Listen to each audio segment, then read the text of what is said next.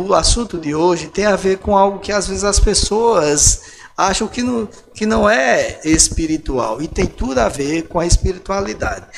E por isso é que nós vamos ler os textos que lemos, Gênesis capítulo 2, verso 15, e Êxodo capítulo 20, verso 8, para tratarmos sobre o tema administrando o trabalho e o lazer. Gênesis capítulo 2, verso 15 diz o seguinte: O Senhor Deus tomou o homem e o colocou no jardim do Éden para o cultivar e o guardar. Êxodo capítulo 20, versos 8 ao 11. Lembre-se do dia de sábado para o santificar. 6 dias você trabalhará e fará toda a sua obra, mas o 7º dia é o sábado, dedicado ao Senhor seu Deus. Não faça nenhum trabalho nesse dia, nem você, nem o seu filho, nem a sua filha, nem o seu servo, nem a sua serva, nem o seu animal, nem o estrangeiro das suas portas para dentro. Porque em 6 dias o Senhor fez os céus e a terra, o mar e tudo o que neles há, e ao 7º dia descansou. Por isso o Senhor abençoou o dia de sábado e o santificou. Senhor Deus, oramos para que o Senhor trate conosco mais uma vez nesta manhã por meio da exposição da Tua Palavra. Que seja o Senhor a falar agora e a fazer aquilo que eu não tenho condições de fazer. Eu oro no nome de Jesus. Amém. O primeiro texto que lemos nos mostra que o trabalho não é um castigo resultante da queda dos nossos primeiros pais, como algumas pessoas pensam. Muitos pensam e dizem que nós temos que trabalhar e isto é uma consequência do pecado de Adão e Eva. Não é. O trabalho é parte das bênçãos que existiam no jardim plantado por Deus. Aliás, se você observar nos textos que lemos, o trabalho está presente na criação. Porque Deus trabalhou, como diz o texto que lemos, criando tudo o que existe. Segundo o pastor Timothy Kelly, o livro de Gênesis apresenta uma verdade surpreendente. O trabalho fazia parte do paraíso.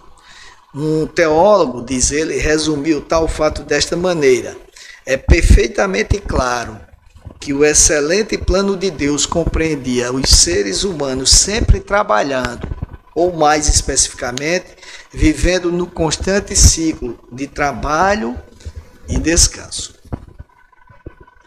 Há que ser dito, queridos, que o trabalho foi criado para suprir o homem, não no sentido de trazer suprimentos materiais apenas, mas de fazê-lo plenamente realizado.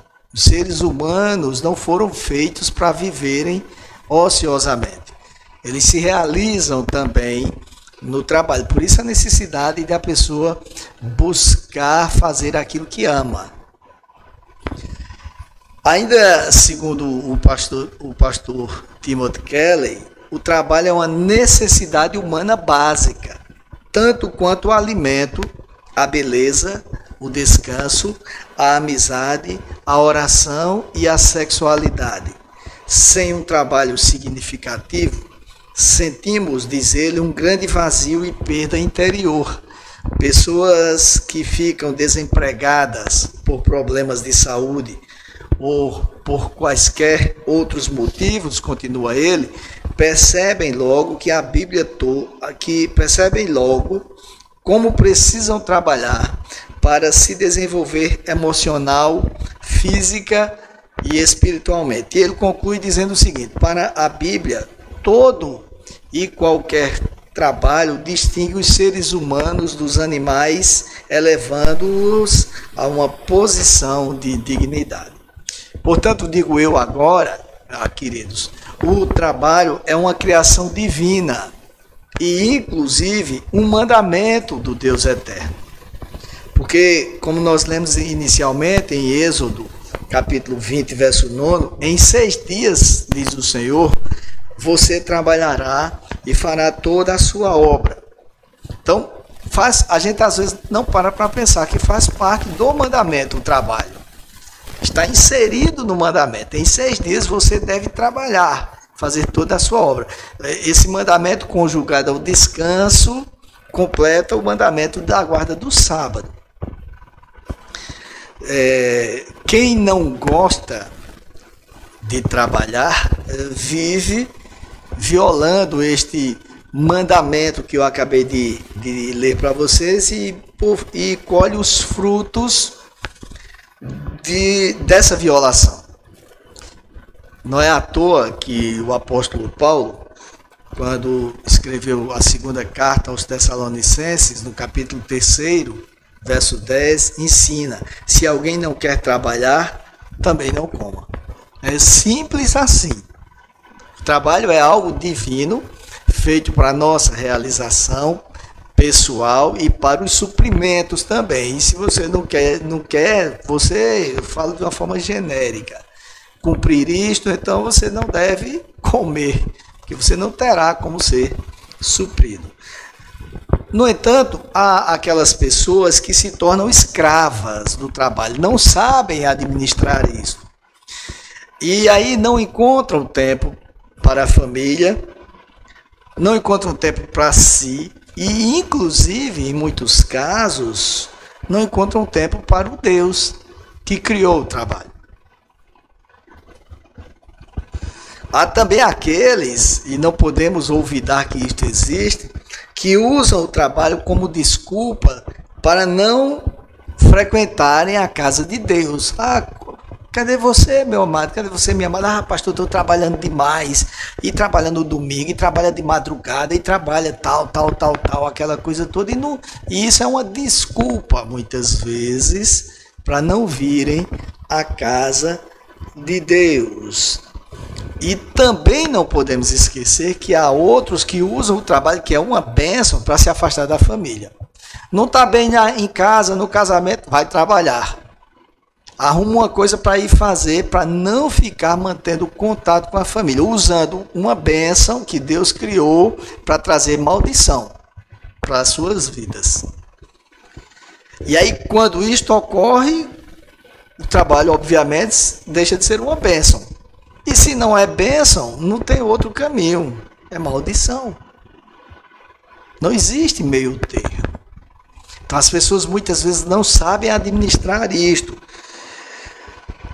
Da outra banda, eu devo dizer que há aqueles que, embora não sejam escravos do trabalho, não vivam exclusivamente para o trabalho, deixam de santificar o dia do sábado, argumentando que precisam de descanso e que não podem viver exclusivamente para a igreja em detrimento da família e do trabalho. E aí é necessário que saibamos que o trabalho em equilíbrio com o descanso, como nós lemos no mandamento, o trabalho em equilíbrio com o descanso é uma ordem do Senhor.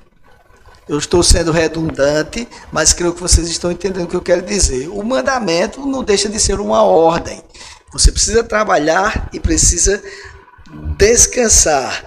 Nós não podemos olvidar deste princípio. É necessário que saibamos administrar tanto o trabalho como o lazer. O sábado não é uma invenção humana e, portanto, o homem não pode administrá-lo da forma que ele quer, ao seu bel prazer. A doutrina bíblica a esse respeito é no sentido de que Deus ordenou que uma fração do tempo que ele nos concede, porque o tempo nos é concedido por Deus, uma fração desse tempo deve ser dedicada a Deus, para o descanso das obras humanas, do trabalho, e para a contemplação das obras de Deus, para a meditação nas coisas de Deus. Então, o ser humano que é obra das mãos divinas, deve organizar sua vida de forma que tenha tempo para o descanso, mas também tenha tempo para Deus. Tem até para servir ao Senhor, para cultuar ao Senhor. E a desobediência a esse princípio significa uma desonra para Deus. Agora, é importante, e eu não posso deixar de lembrar disso sempre que eu falo no assunto, é importante sabermos que Deus é o próprio autor do sábado. Gênesis capítulo 2, verso 3 diz: e Deus abençoou o sétimo dia e o santificou, porque nele descansou de toda a obra que como Criador tinha feito. Então, o sábado surgiu na criação e não no período da lei de Moisés, como alguns dizem, certo? Antes de Moisés apresentar os 10 mandamentos, Deus já havia proclamado o princípio, como nós vimos no texto que acabamos de ler. E posteriormente, Deus, usando Moisés, introduziu na lei, inclusive nos 10 mandamentos, como nós lemos. Talvez por isto muitos entendam que o sábado é um produto da lei. Não é. Não é. Entretanto, há razões para ele ter sido incluído na lei. Porque o princípio, e não a própria lei, se aplica à igreja. Então, vejamos. Primeira coisa, o dia foi dado para que o povo do Senhor celebrasse a gloriosa obra da criação. Gênesis capítulo 2, versos 2 e 3 dizem: e havendo Deus terminado no 7º dia a sua obra que tinha feito, descansou neste dia de toda a obra que tinha feito. E Deus abençoou o 7º dia e o santificou, porque nele descansou de toda a obra que como Criador tinha feito. Então, o descanso está relacionado à conclusão divina das obras da criação e serve como um memorial, uma lembrança do poder extraordinário do Senhor, que cria todas as coisas a partir do nada. A segunda coisa é que o dia foi dado para que houvesse entre o povo do Senhor um tempo, como eu acabei de dizer, para o descanso e para a adoração. Eu devo abrir um parênteses aqui para dizer que quando nós falamos no sábado, não estamos falando daquele dia depois da sexta-feira. Tá certo? Sábado significa descanso. Então, por exemplo, há pessoas que no dia de hoje estão trabalhando, aquelas que trabalham em supermercados, por exemplo. Então, o dia de descanso, o sábado delas, talvez seja na terça, na quarta, na quinta, não sei, vai ter um dia. E neste dia elas precisam tirar tempo para o Senhor, mas tempo também para recuperar as energias. Então, não tem a ver com um dia específico, aquele que é depois da sexta. Não tem a ver com isso. A palavra sábado não significa o dia depois da sexta, significa descanso, cessar toda a obra. E aí, o texto de Êxodo, capítulo 20, que nós lemos no princípio, do verso 8 ao 11, diz: lembre-se do dia de sábado para o santificar. Não é um dia para simplesmente você fazer o que bem entende. Ah, não quero saber de Deus, como os que não são cristãos. Pedem a Deus que chegue o final da semana para irem se prostituir muitas vezes, para irem para a farra. E o princípio é para que ele seja santificado em primeiro lugar. 6 dias, continua o texto, você trabalhará e fará toda a sua obra. Mas o 7º dia é o sábado dedicado ao Senhor, seu Deus.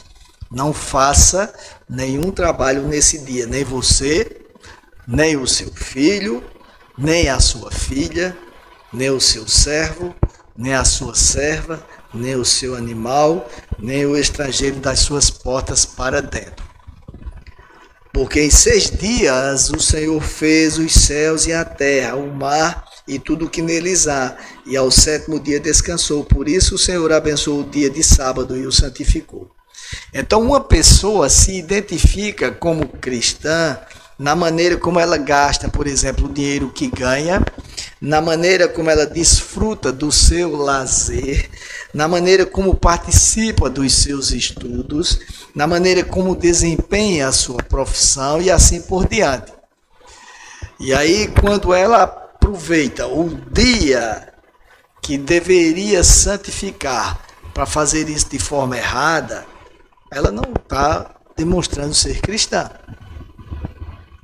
E aí eu quero deixar claro, mais uma vez, para ser bem redundante, isto pode ocorrer em qualquer dia, que seja o dia que a pessoa não está trabalhando, que tem o descanso. Isso é um mandamento do Senhor. Coisas que escolhemos fazer por elas mesmas, sem atentar para o que estamos fazendo, sem consagrar ao Senhor, sem lembrar que pertencemos ao Senhor, acaba por nos trazer problemas.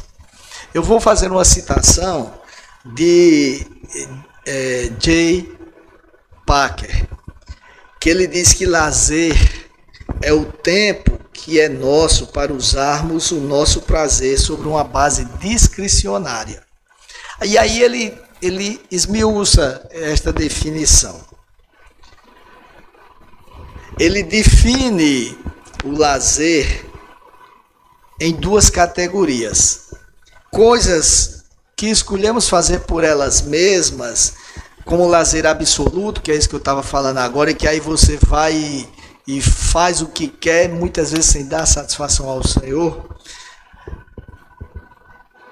Ir ao shopping, diz ele, ao cinema, ao estádio de futebol, à praia, ao clube.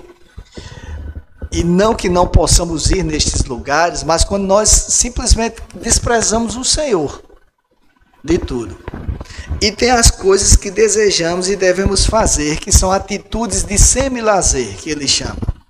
Ir a um culto público, desempenhar funções voluntárias na igreja ou em uma instituição de caridade, ler para manter-se informado, cuidar de um animal de estimação, etc. São coisas que são obrigação, mas ao mesmo tempo podem ser feitas com prazer. E aí ele chama de semi-lazer.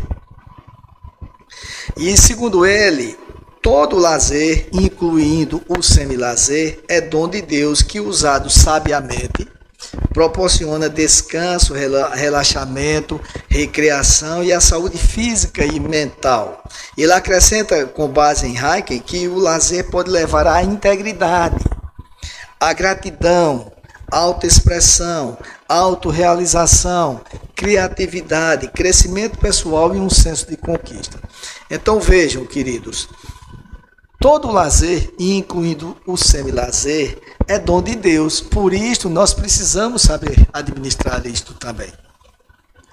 Quando nós deixamos de lado isso para cuidar só do trabalho, nos tornar escravos do trabalho, estamos desprezando um dom de Deus.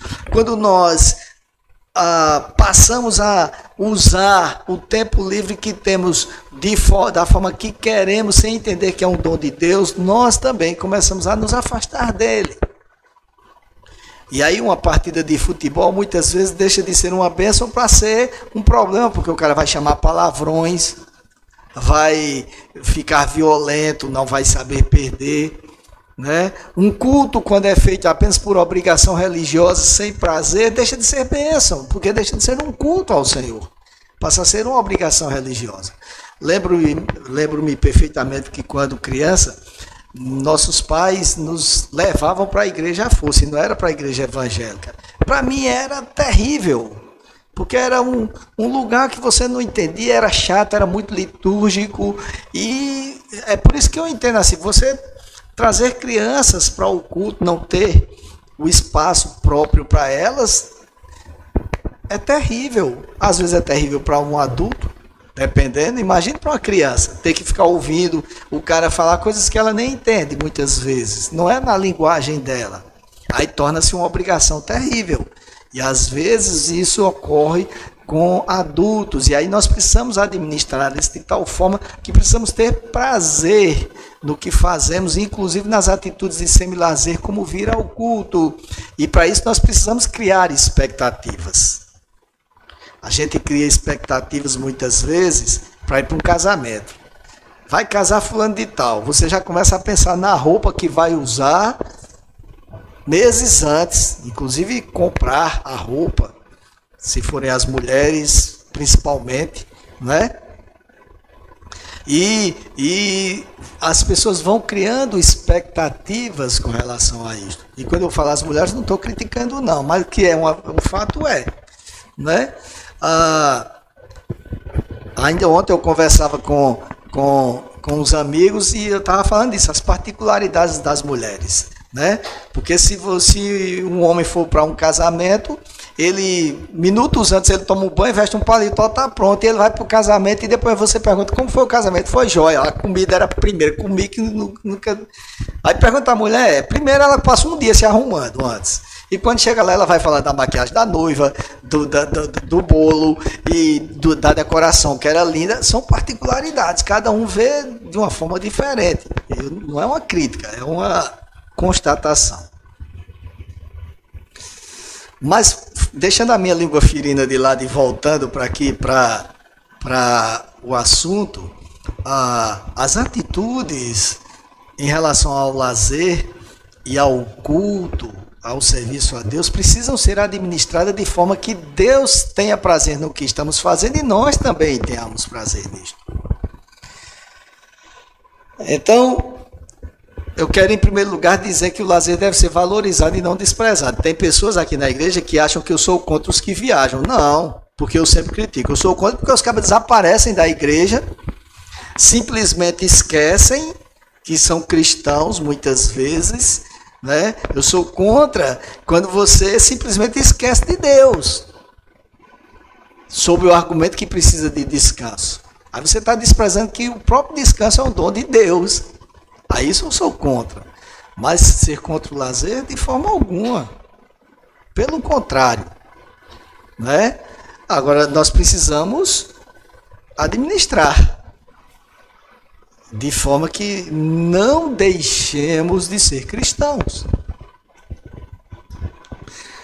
Então, há pessoas que simplesmente não valorizam o lazer porque entendem que não é coisa de cristão, entendem que é desperdício de dinheiro, porque tem aqueles que são, se mergulhar numa piscina com um sorrisal na mão, ele nem sua, que a mão é muito fechada, né? Que é perda de tempo, afinal o tempo é dinheiro, e por aí vai, nas explicações. Está errado. O que a Bíblia tem a ver com o que fazemos com o nosso lazer, queridos? Em primeiro lugar, é um dever, o dever do descanso, né? O texto constante em Gênesis, no capítulo 2, verso 1 ao 3, mostra que o descanso foi instituído por Deus.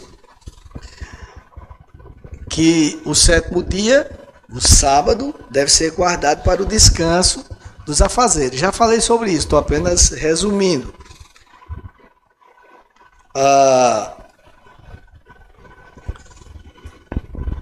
Segunda coisa é que nós entendamos que o lazer, ou ao menos o semi-lazer, de um dia por semana para a adoração e o descanso, além de uma ordenança divina, porque nós já vimos que trata-se de um mandamento divino, a gente precisa entender que ele, por causa do mundo ocidental em que vivemos, muitos querem amealhar coisas, querem juntar dinheiro, querem conquistar coisas materiais. E aí, porque a gente vive no mundo capitalista, e aí desprezam esse lazer que nós falamos, esse descanso, em detrimento da própria saúde e do templo do Espírito Santo, que é o nosso corpo. Então, à medida que a fé desfalece e os padrões da sociedade falham, a competição econômica se torna mais feroz, a função histórica do dia do cristão de descanso está sendo cada vez mais fraudada, mais esquecida, desprezada, ignorada e todos os adas que você quiser utilizar. E aí as pessoas estão definhando, não apenas espiritualmente, mas fisicamente. Muitos morrendo, inclusive abreviando seus dias. porque ignoram isto que é um mandamento divino. Há muitas pessoas, repito, trocando o dia de Deus por trabalhos domésticos, às vezes, ou mesmo por trabalhos seculares, na ânsia de agilizarem seus afazeres, na ânsia de amealharem recursos, e não percebem que isso não leva a nada. Lá no escritório, eu tenho mania de programar todo o meu tempo. Todo o meu tempo. Aí eu descubro, quando eu chego no escritório, que não adianta eu programar, porque aparecem outras coisas mais urgentes, e aí você, por mais que você trabalhe, por exemplo, vou trabalhar no domingo para agilizar a semana, não se viu de nada, porque vai aparecer um monte de coisa na semana e você vai trabalhar do mesmo jeito. Então não esqueçamos, o trabalho é um dom de Deus, mas em determinados momentos ele precisa ser colocado no devido lugar dele para que também desfrutemos de um tempo necessário para Deus e para nós, que também é uma determinação divina. Observe o que foi que o profeta Ageu escreveu no capítulo 1, verso 6. Vocês semearam muito e colheram pouco. Comem, mas isso não chega para matar a fome. Bebem, mas isso não dá para ficarem satisfeitos. Põem roupa, mas ninguém se aquece. E o que recebe salário, recebe-o para colocá-lo numa sacola furada. Queridos, embora o profeta Ageu estivesse discorrendo em um contexto diferente, porque o povo de Deus estava investindo seus recursos nos próprios objetivos, esquecendo da casa de Deus, que estava em ruínas, não há como deixarmos de nos referir às palavras dele, porque muitos cristãos, e não são poucos, infelizmente, muitos cristãos se esquecem por completo de separarem momentos para o Senhor. Esquecem. Neste momento, há muitos cristãos, e aqui eu não estou pensando em ninguém, por favor, não me vem ninguém à mente, mas há muitos cristãos nesse país que estão nas praias e não estão nem aí para agradecerem a Deus porque acordaram. Não estão nem aí para darem um pouco de tempo, dedicarem um pouco de tempo para a leitura da Bíblia, da oração. Não estão nem aí para o culto a Deus. Não, e quando eu falo culto a Deus, não estou dizendo que tem que ir na igreja. Não é? Não estou dizendo isso.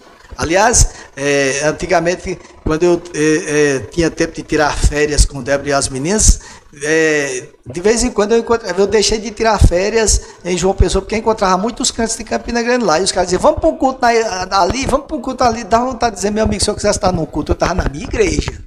Né? Eu tenho onde cultuar ao Senhor. Férias são férias, mas isso não quer dizer que nós temos que esquecer de Deus. De nos santificar. Não pode. O lazer, quando ocorre dessa forma, traz problemas para as vidas das pessoas. Embora a pessoa trabalhe demais e consiga resultados positivos, é o que a Ageu está dizendo aqui, mas eles são momentâneos. Está botando num saco furado, porque ele não sacia as necessidades espirituais, e só pode ser satisfeito por Deus, e aí, como não sacia as necessidades espirituais, nós não vamos saber como usar os lucros materiais. Uma coisa leva a outra, traz prejuízos. Então, com a devida permissão, eu queria citar uma vez mais Jay Parker, que quando trata sobre esse tema, afirma que somos mordomos de todo o tempo que Deus nos concede, de toda a nossa capacidade e destreza e de todas as oportunidades que nos são oferecidas. Também somos mordomos dos nossos corpos e desta terra. E ele acrescenta que mordomia significa responsabilidade em administrar, selar e usar da melhor maneira os recursos que Deus nos confiou e fazê-lo de um modo que corresponda à sua vontade.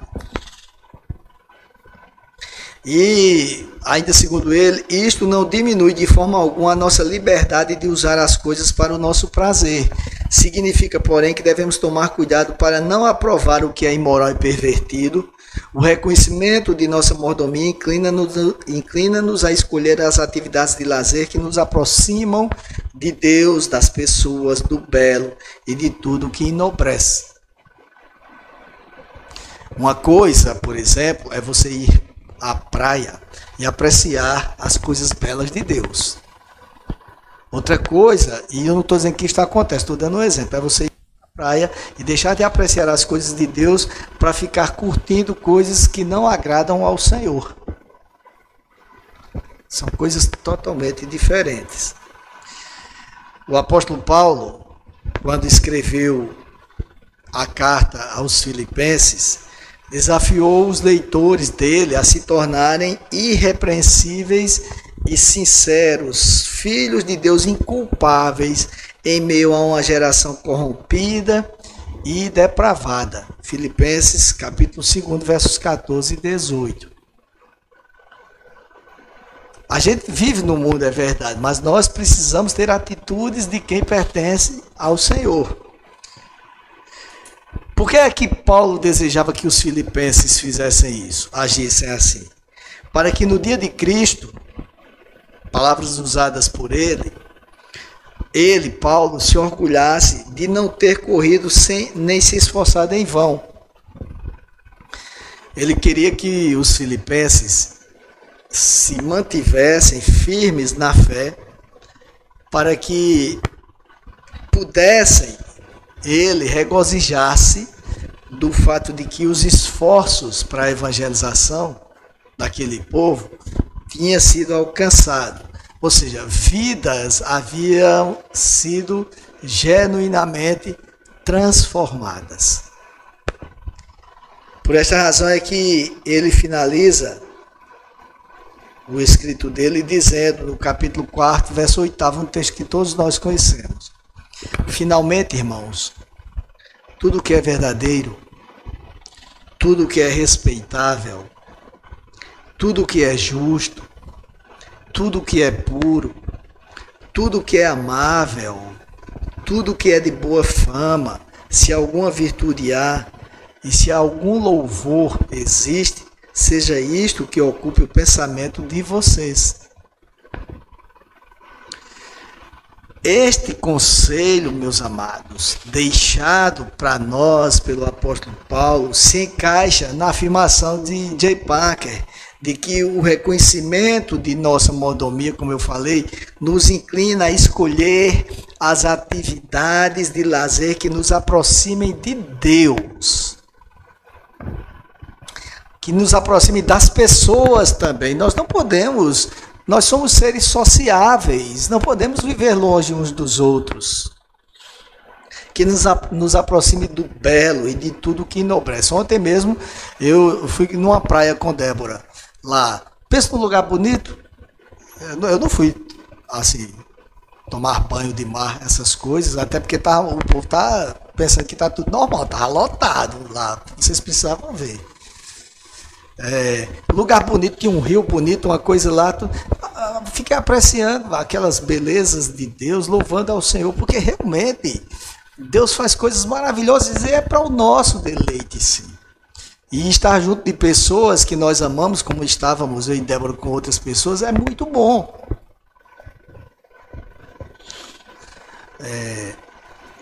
Mas precisamos ter equilíbrio nestas coisas. A saber aproveitar o que Deus nos dá e nos manda fazer, sem descuidar das coisas de Deus, sem descuidar da nossa vida espiritual. Também não podemos olvidar que precisamos trabalhar, mas de forma que isto enobreça a nossa... seja uma atitude nobre do ponto de vista cristão e honre ao Senhor também. Então a gente precisa administrar, equilibrar. Observem o texto que nós lemos no princípio, que o Senhor diz em Êxodo capítulo 20, verso 11: porque em 6 dias o Senhor fez os céus e a terra, o mar e tudo que neles há, e ao 7º dia descansou. Então, ele conclui isso aqui para dizer assim, que nós precisamos trabalhar e descansar. É o que está no verso 9. 6 dias você trabalhará e fará toda a sua obra. E o 10 diz, mas o sétimo dia é o sábado dedicado ao Senhor. Então tem que haver equilíbrio.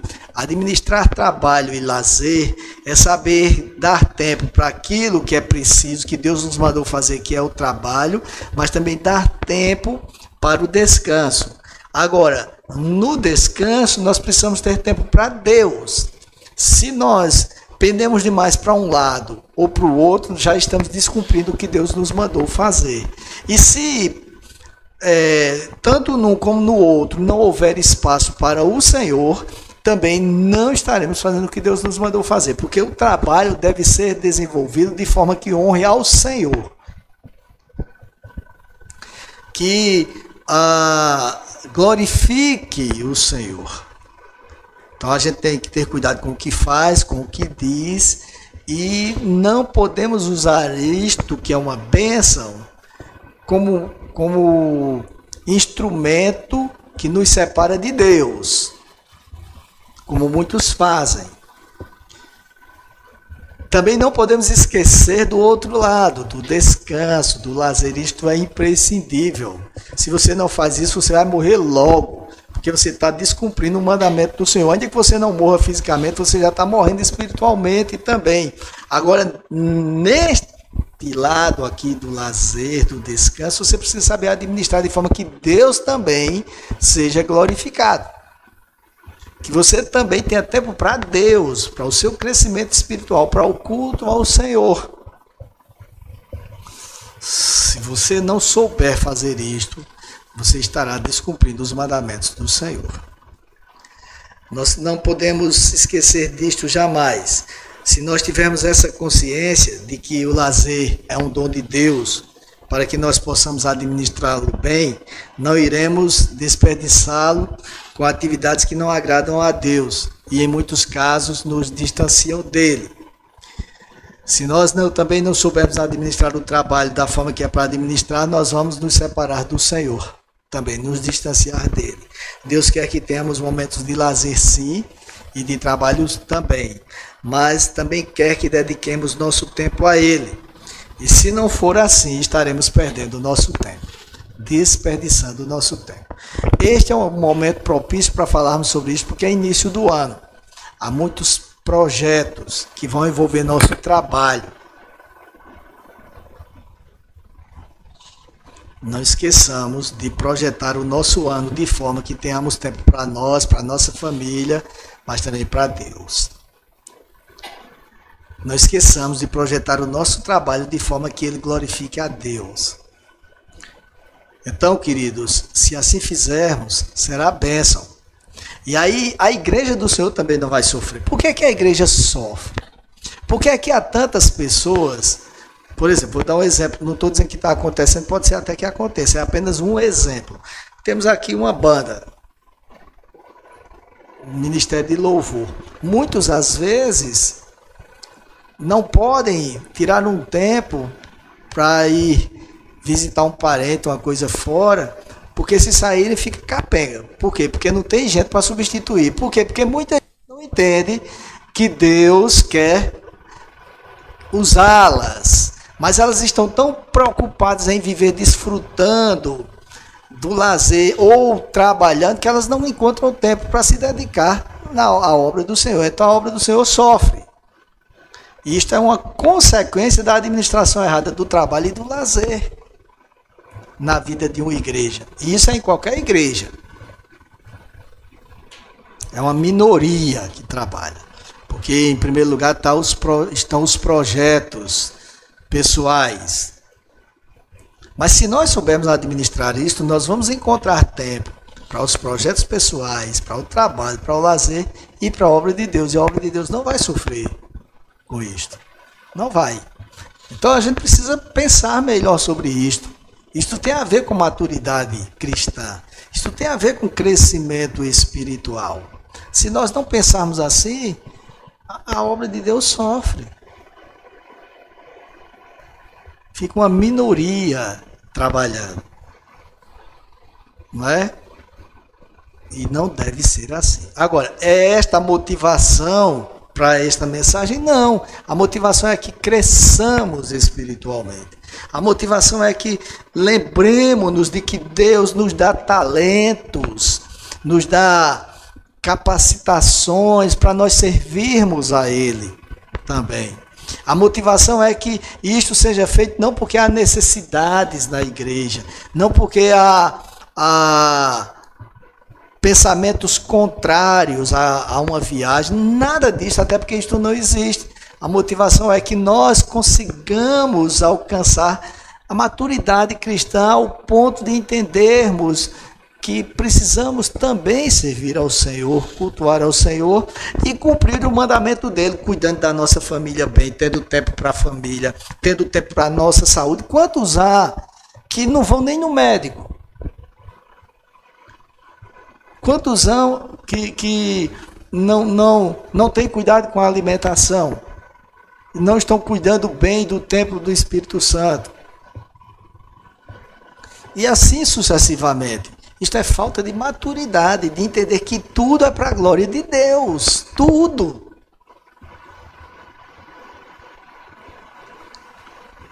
Nada do que fazemos pode ser separado do relacionamento com Deus. Nada, absolutamente nada. Por isto mesmo é que precisamos repensar como temos administrado nosso trabalho e nosso lazer. Amém?